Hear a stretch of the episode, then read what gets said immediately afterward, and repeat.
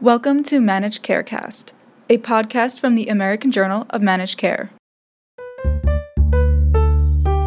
CBO puts a price on getting rid of healthcare subsidies. CMS moves away from mandatory bundled payments. And a value based alliance calls for ending a popular test for heart attacks. Welcome to This Week in Managed Care. I'm Laura Joszt.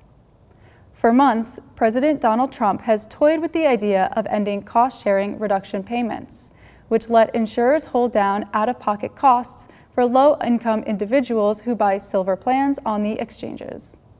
This week, the Congressional Budget Office found that ending these payments would cause a drop in the number of uninsured starting in 2020, while raising premiums by 20% starting next year. For most people with silver plans, rising premiums would be offset with tax credits.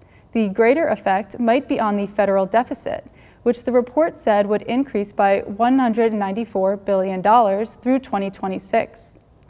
CMS, meanwhile, extended the deadline until September 5th for health plans to file rates for healthcare.gov so that states can let them plan for a possible end to CSR payments.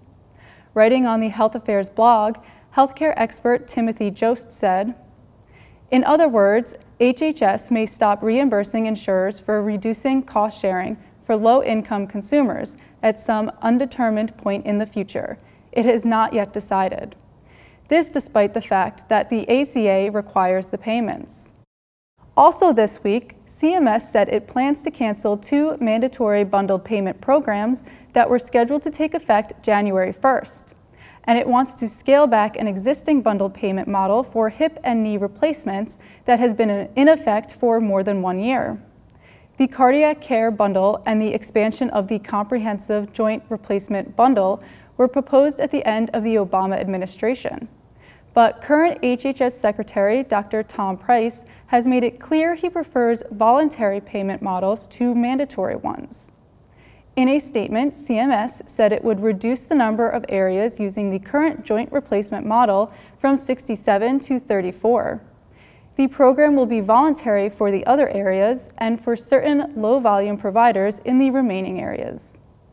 While some experts who spoke with the American Journal of Managed Care said voluntary programs were better for providers, one expert said it's important to remember why value based care is a priority. Said Michael Abrams of Numerof and Associates. We need to keep in mind bundled pricing is not the end goal here we need to drive down the cost of care.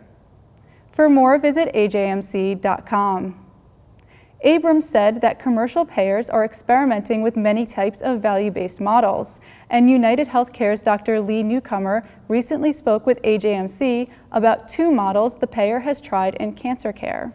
We've done two types of contracts. The first is a bundle, where it's a single payment for every service the patient gets for a defined period of time.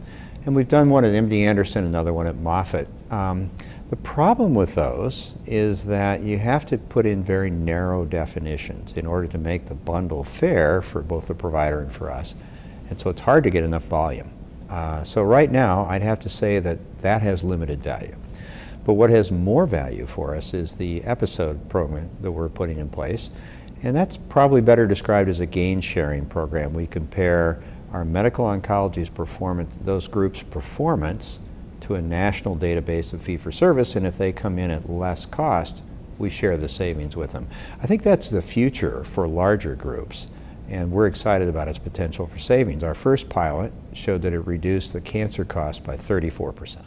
An alliance at Johns Hopkins School of Medicine created to promote high value care has offered its first report and called for an end to a popular test for diagnosing heart attacks.